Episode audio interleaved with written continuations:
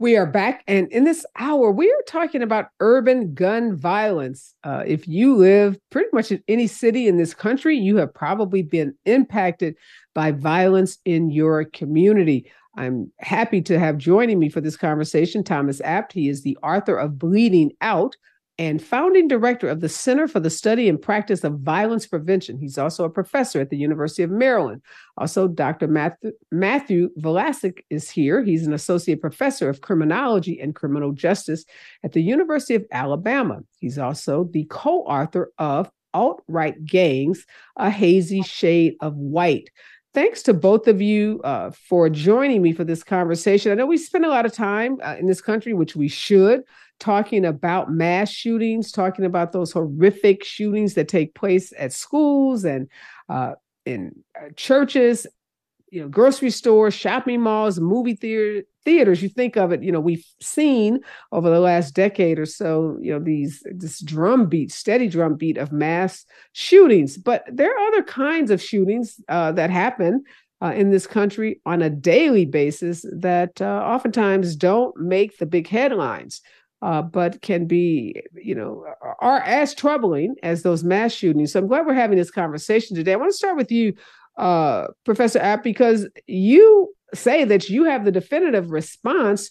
to what you call urban violence. I know you worked under the Obama administration. You've done a lot of work on, you know, issues of gun violence. Uh, tell us what the solution is and how come we don't see cities around this uh, nation employing these uh, solutions. Sure. Uh, it's a pleasure to be with you. Thank you so much for having me on. Uh, I don't know if I would, uh, uh you know, pose the solutions that I talk about in Bleeding Out as the definitive solutions. But there is a very strong body of evidence for these basic principles. And the basic idea is that if you put the right set of strategies together, you don't need big budgets, you don't need new legislation. You can make an immediate impact on saving lives by stopping violence right away.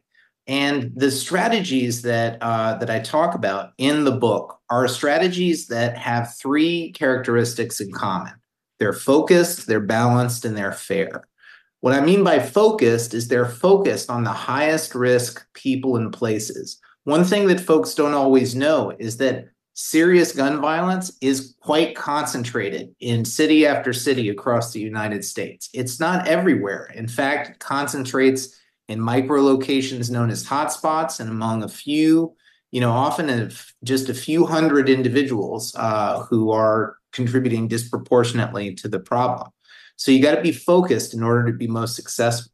The next principle is balance. Can't be all carrots. It can't be all sticks. We need to we need to uh, you know promise supports and services to those who want to make a change and uh, improve their lives and um, and get out of uh, you know the, uh, a life of crime and violence. But we also need to be willing to follow up with uh, sanctions if folks continue to engage in behavior that harms the community. And then finally, fairness. I think that we've anyone who's lived through the past decade here in the United States knows that there's a crisis of confidence in the American criminal justice system, particularly among poor communities of color. And so anything you do in the name of reducing violence, you need that needs to be perceived as fair and legitimate by those communities, by those most impacted. So those are the three basic principles of effective violence reduction here in the United States. Let's step back, uh, Dr. Valasik, in terms of uh, give us some stats.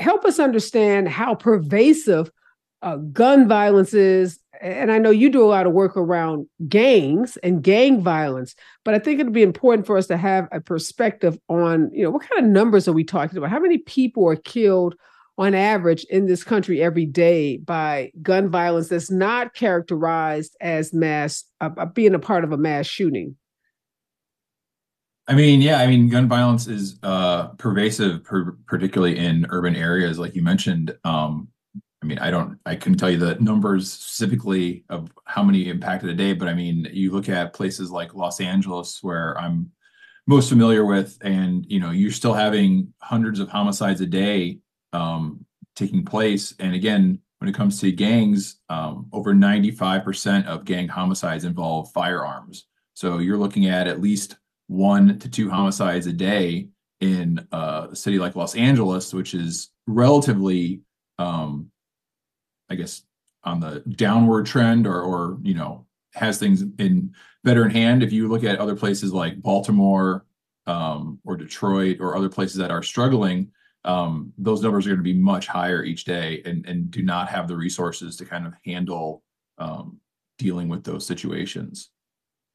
Yeah, do you, uh, Dr. Abt, do you do you have those numbers in your research and the work that you do? Do you look at, you know, are you tracking like what gun violence stats have, you know, look like over say the last five or ten years? And do you have any sense about, you know, increasing violence versus decreasing violence? Where are we on that spectrum? Sure. If you look at homicides, which are the most reliable indicator of, of violent crime, um, you know, and you track them over, you know, approximately a 30 year period, uh, the homicide rates in the United States really peaked in the late 80s and early 90s. Uh, with the sort of uh, with the sort of uh, epidemic of uh, crack cocaine and other and other uh, street drugs and and things like that. And then there was a steady march for many years, all the way to about 2015 or 2016 or so, where we saw declines all across the country to levels that we never really thought were possible. And then, unfortunately, in 2016, we started seeing homicide rates uh, creep up. And in 2020, we saw the largest single year over year increase uh, that we've seen since we captured modern statistics. Now, that happened during the pandemic and there were probably specific reasons for that. But fortunately, uh, after increases in 20 in 2020 and 2021, now we're seeing homicides starting to ebb, but we haven't gotten back to that lowest point that we were at um, in 2015. So, do we know what happened in 2016? What was the catalyst? I know the 2020 numbers are reflective of what was going on in the country around the pandemic, but what was happening in the country in 2016? Well, uh, you know, uh, obviously there are uh, different people uh, uh, have different opinions, but I think one of the main factors, one of the national factors, was again this crisis of confidence, sometimes called the Ferguson effect. And what mm. we hmm. see is when you see these highly publicized incidents of police violence um, in poor communities of color, uh, if they are large enough to capture national attention, they can have an effect not just in that city, but across cities uh, across the country. And so, what we saw is a delegitimizing of law uh, of law enforcement in response to this police violence, and that, in addition to uh, maybe some uh, uh, reduced proactive policing, caused violence to spike. And we saw the same thing in the aftermath of the brutal murder of George Floyd a very large dramatic spike in homicides immediately after that incident. So, you know, the protesters, uh, you know, are not that far off when they say no justice, no peace. When there is injustice, we see uh, increased rates of violence, not mm-hmm. necessarily related to protests, but in the communities where violence typically concentrates. And I know, uh, Professor Velasquez, you've done a lot of work around gang injunctions, and LA in particular has been a city that has relied on those gang injunctions. And I know they've come under attack and challenged by some civil rights organizations. And I'm thinking about the uh, police unit in uh, Mississippi that was involved, not Mississippi, in Memphis, I should say, that uh, you know eh, was was called out because of the, the brutal beating of, of, the black man in that town that we witnessed earlier this year. I'm just thinking about all these units that are often formed to so-called go after violent criminals, and many times what we learn is that they are engaged in racial profiling they engage in other kinds of unconstitutional policing and we've seen many of them disband. We've seen you know lots of corruption associated with them. So you know is that the way to really attack gun violence in these cities I mean, yeah. So the, I mean, you kind of see that pattern over time. I mean, obviously, it goes back to the, the days of Rampart um, and the original crash units in LA, and and kind of basically what happens is uh, these units, if they lack accountability um, and are kind of left out there to do their own, um, unfortunately, they kind of turn into gangs themselves, right? Um, and start kind of focusing on again members of the unit and what their needs are, as opposed to what the purpose of the unit was supposed to be. Um, you know, since then, LA has kind of brought all those units under the guise of each police station. So there's much more uh, hierarchy, you know, a daily uh, observation of what is going on, um, and we don't see those patterns that we saw in the uh, in the past as a result of Rampart. But as you see in other places like um, the gun task, gun trace task force that was in Baltimore, um, you know, the the unit in Memphis. Um, it's time and again, if these units don't have uh, people watching them, making them accountable for their daily actions, they just kind of end up, um, you know, becoming perverted and uh, again, kind of becoming a gang themselves and uh, causing problems, right? And it's not just the people they directly impact, but obviously the family members of those individuals. And then, uh, as Dr. Abt was saying, you know, you have breakdowns of the larger community um, trusting in the police, and when you have that happen, that's a really pro- big problem because the vast majority of police time uh, is is basically in response to citizens saying, "Hey, there's a problem here. Come check it out." Uh, police are not generally proactive in their enforcement duties. They're responding to calls, they're responding to what we deem as citizens um, problems, right? And coming to that aid. And if all of a sudden citizens aren't doing that, then it really leaves police out there to to, to not know what's going on, um, let alone being able to intervene in in crime. So, what is your opinion about the gang injunctions that we saw heavily used in LA? Um, so again, it's it's kind of there's been a lot of limited research on injunctions, which is troubling. Um, typically, uh, if you were to ask like a city attorney, you know, if do they work, they would say, well, yeah, because everyone gets upset when we use them. Um, but um, it's really been kind of back and forth. I mean, the idea of the injunction is that it's supposed to break up gangs from hanging out together in public, intimidating the community, and uh, you know kind of existing as a, a public entity and um, the research that I've done looking at this is really kind of a, a mixed bag. So I, I, just looked at injunctions in East LA, uh, in the Hollenbeck area, and there are seven injunctions in that in that community, and half of them kind of broke up the gang. The the gangs kind of fell apart, but the other half it made them more uh, connected. You saw more people uh, over time uh, hanging out publicly together. And so, again, it's one of those things where we just don't know enough to say, you know, unequivocally, like, oh, this is what we need to do. Maybe in some situations, it makes a lot of sense um, if you have a gang that is uh, already very organized and can kind of be directed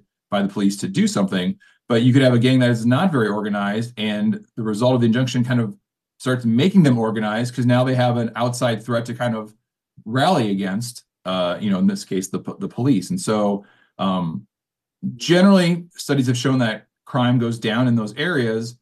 But the problem is, those studies generally look at overall crime or overall violence, and they're not actually looking at the specific gang crimes that are happening, right? So if there's a gang homicide in an injunction area, well, that's fine, but was that in gang that was actually enjoined by the injunction or a neighbor gang or or something else? Um, it's hard to measure these things if you're not using the exact metrics to say, oh yeah, this is actually seeing a reduction in the crime that that gang is uh, taking place in. What's your opinion, uh, Professor Abt, on gang injunctions? Is that a part of the strategy you think cities should be employing to address urban gun violence? Well, I think I think Professor Valasik uh, knows the evidence better than uh, than I do, and what he's saying is that it's mixed. And so I do think that there are strategies that are more effective at targeting gang and group violence. And the whole point is you got to get specific. Uh, in this country, we like to generalize. We like to talk about violence as a function of all guns, of all gangs, or of all drugs but we got to get specific. What we've got to say is look in the in our particular city we've got a few people who are carrying illegal weapons. We've got a few people who are involved in gang and group conflicts and we've got a few people who are involved in violent drug conflicts. We don't have to stigmatize entire classes of people or entire communities to make a difference in this area. And that's the problem is, you know, sometimes it's either, well, you know, we just got to stop and search everybody um, so we can catch a few criminals. But in reality, if you do, if you have better information and you know who you, uh, who the worst of the worst in the particular neighborhood are, the most, the highest risk from being engaged in violence, you can engage them directly and let the rest of the community go about their business. Yeah, I know that oftentimes in this conversation about urban violence, there's always conversations about poverty, education, housing, uh, you know, resources or the lack thereof. And, and when we come forward, I want to really talk about what relationship, if any, both of you believe some of those factors play because you often hear folks say, well, what do you expect? You have you know population density you have people like in housing projects living on top of each other people who don't have access to living wages they have you know uh, low paying jobs they don't you know they have low performing schools they don't have uh, you know grocery stores in their neighborhood that the neighborhoods are so lacking and the resources are so lacking that that lack of resources is driving that gun violence. I want to get both of your takes on that uh, you know, and, and, if that is, then you know, why isn't that a bigger part of this conversation? Stay with us, KBLA Talk 1580. We are back, and in this hour, we're talking about how do we address and reduce urban gun violence. Professor Thomas Abt is joining us. He's the author of Bleeding Out, and he's the founding director of the Center for the study and practice of violence prevention. He's a professor at the University of Maryland, he formerly worked under President Obama. Also joining us is Dr. Matthew Valasik. He is an associate professor of criminology and criminal justice at the University of Alabama. He too is an author, and he co-authored the book Alt Right Gangs: A Hazy Shade of White. Again, thanks to both of you for joining me. I want to read something. Um, this is the op-ed you wrote, uh, Professor Abt, this a couple years ago, but you said this summer I published a book called Bleeding Out that explains how we could reduce gun violence by 50% in US in the US's 40 most violent cities. The plan would take 8 years and could save more than 12,000 lives. It would cost about 100 million a year. So, question, did any of those 40 most violent cities take you up on your plan and implement it? Well, uh, it's a great question, and uh, it's an interesting one. You know, the book has been uh, the book has been uh, pretty influential in a lot of different corners uh, with local governments, state governments, even the Biden administration. But I have to say, I was surprised that the sort of plan that I put forward to save lives was not uh, was not taken up specifically. most cities just sort of or policymakers sort of picked bits and pieces out of the book and didn't really take the whole plan as a whole. Now, with the new center, the Violence Reduction Center, or the Center for the Study and Practice of Violence Reduction, we're finally putting those plans into place. And we've done so in Knoxville, Boston, and now in St. Louis. And so far, it's very early, but so far the results are good. And the plan is it the same eight year plan that you are referencing in this op ed piece? No, it's you know we start we're working with uh, with uh, you know the mayors uh, and community members and law enforcement and other and other folks, and we're just getting started. We don't necessarily say we're going to be here for eight years. We're just getting mm-hmm. started, and uh, we've been on the ground for a year um, in uh, Knoxville, about six months in Boston, and we're just getting started in St. in St. Louis. But I do think that what you want um, when you just do these do this work is you would want to uh, decide on a plan that's both evidence and community informed. You want to put that plan in uh, in place over a matter of months, and then what you're hoping to see is you know modest to moderate reductions in homicides year over year. In my book, I believe I said that I believe a 10% reduction year over year is is realistic if you use the right policies. And that translates to a 50% reduction over four years. So doing the right thing year over year can really add up. So again, uh, in this op-ed piece, uh, Professor Valasik, uh, Professor Abt says that conventional wisdom tells us that to address violence, We need to work from the outside in, starting by fixing everything else culture, poverty, racism, employment. But all of the most rigorous and reliable evidence tells us the opposite that we have to work from the inside out, focusing first and foremost on the highest risk people and places. Do you agree with that uh, approach? Yeah, I mean, obviously, um, the majority of people in a community that are engaging in violence um, are are not. Uh, it's not everyone, right? It's a select few individuals. So obviously, targeting those people um, and uh, you know persuading them, or um, again, enforcing the laws that exist to get them to stop is um, has been found over time again to be one of the most effective ways of doing it. Um, the one thing I'd like to add. Oh, go, ahead. No, go ahead. Add.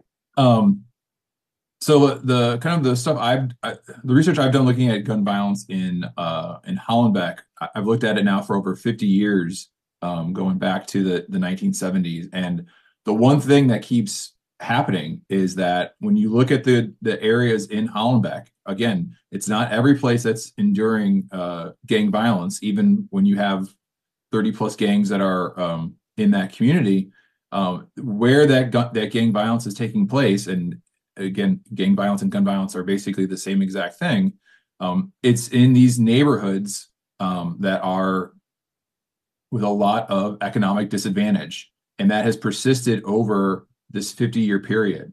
Now, Hollenbeck has seen lots of different interventions. They've seen injunctions. They've seen Operation Ceasefire. They've seen, you know, the the grid uh, program with the the mayor of LA. And again, all these things over time. And again, there's ebbs and flows, but the places that still have that violence are these disadvantaged communities. And so, I mean, if we really, if we're really talking about dealing with these issues head on, it really comes down to dealing with that economic issues, the, the socioeconomic problems that are in those neighborhoods. Uh, if we change that, then we'll see those changes over time because that is the one variable that, again, remains constant over 50 years um, as driving where these these acts of violence are taking place. Yeah, and I guess as I'm thinking about you know that statement of Professor Valasik, or, or I guess well Professor Abt in your this op-ed that I'm reading, that we need to not focus, you know, all of our efforts on culture, race, uh, and community, but look at, as you said, kind of look at these pockets of people who have identified.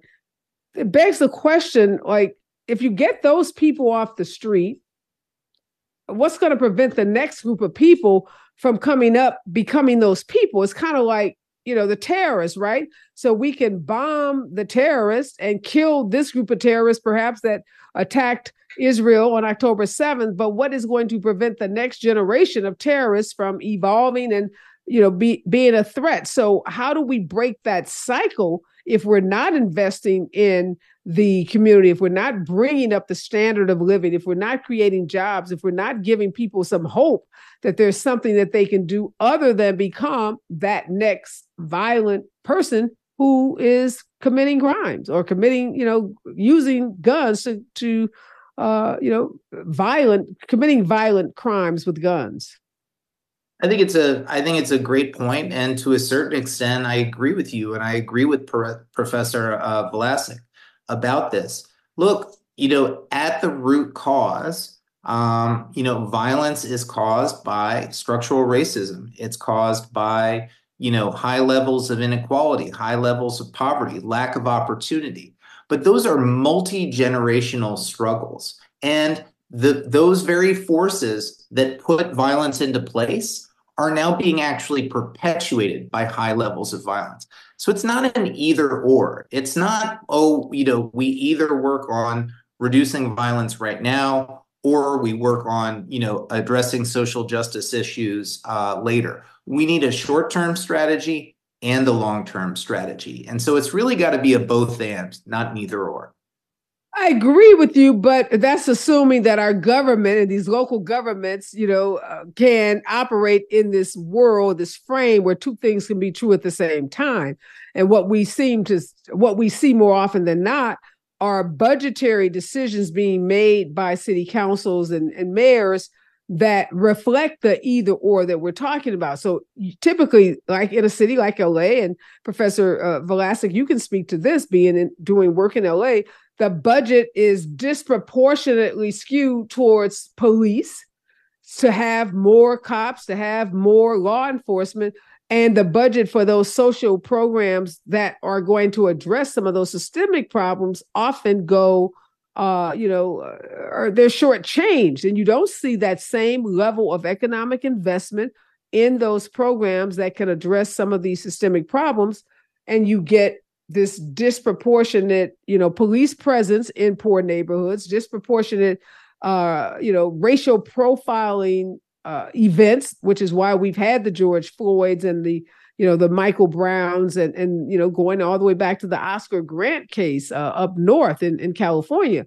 So I, I wish it were true that government could work on both of these things at the same time, but it just doesn't seem to be the reality when we look at most city budgets. Uh, when we come forward, I, would love to get your response to that, uh, Professor Valasik, given that you've done a lot of work in LA and you know the struggle over the city budget, uh, particularly around the amount of money, the billions of dollars that are set aside each year for the police, and weighing that against, uh, you know, how much is set aside in the city's budget for social services programs. When we come forward, KBLA Talk 1580. You're listening to Areva Martin in real time on KBLA Talk 1580. 1580. We are talking about urban gun violence and what are the most effective strategies to reduce that violence. Professor Thomas Abt and Professor Matthew Valasik are here. I just want to read something uh, else from your op ed, Professor Abt. It says, a single homicide can cost anywhere from 10 million to 19 million. About one third are direct costs to the criminal justice system, to the medical system, lost wages for the victim and the perpetrator. The remaining two thirds are the indirect costs associated with fear and avoidance triggered by homicide, everything from increased insurance premiums to suppressed property values and decreased economic activity. We all pay the cost. While the impact of urban violence is felt directly by a very small number of people, we are all suffering from it directly. So, uh, back to you, uh, Professor Valasik, about budgets and in city budgets, including cities like LA, when a disproportionate amount of that budget goes to police, uh, the police, you know, their their column, you know, the revenue for police, and you see a disproportionate amount going to social services are we making a statement there? Are we making a statement that the only solution to gun violence is more police presence? Yeah, I mean, obviously, the thing when it comes to with uh, city budgets or any you know any municipality, you know, everyone has so much uh, wedge of that pie, right? And no one wants to get a smaller wedge. Uh, everyone's fighting to, to maintain the same amount, and uh, when you try to offer other approaches and say, okay, well, we're going to do, we're going to increase social services, or we're going to, you know, provide uh, some other type of social support. You know, the money's to come from somewhere. So everyone's, you know, frantic about w- who's going to get cut, what's going to get reduced.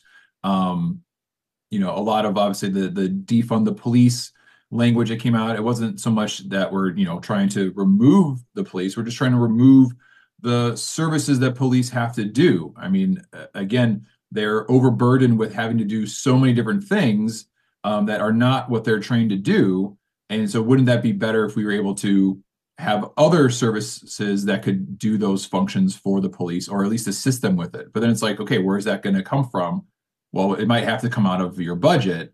And obviously, no one wants that to happen.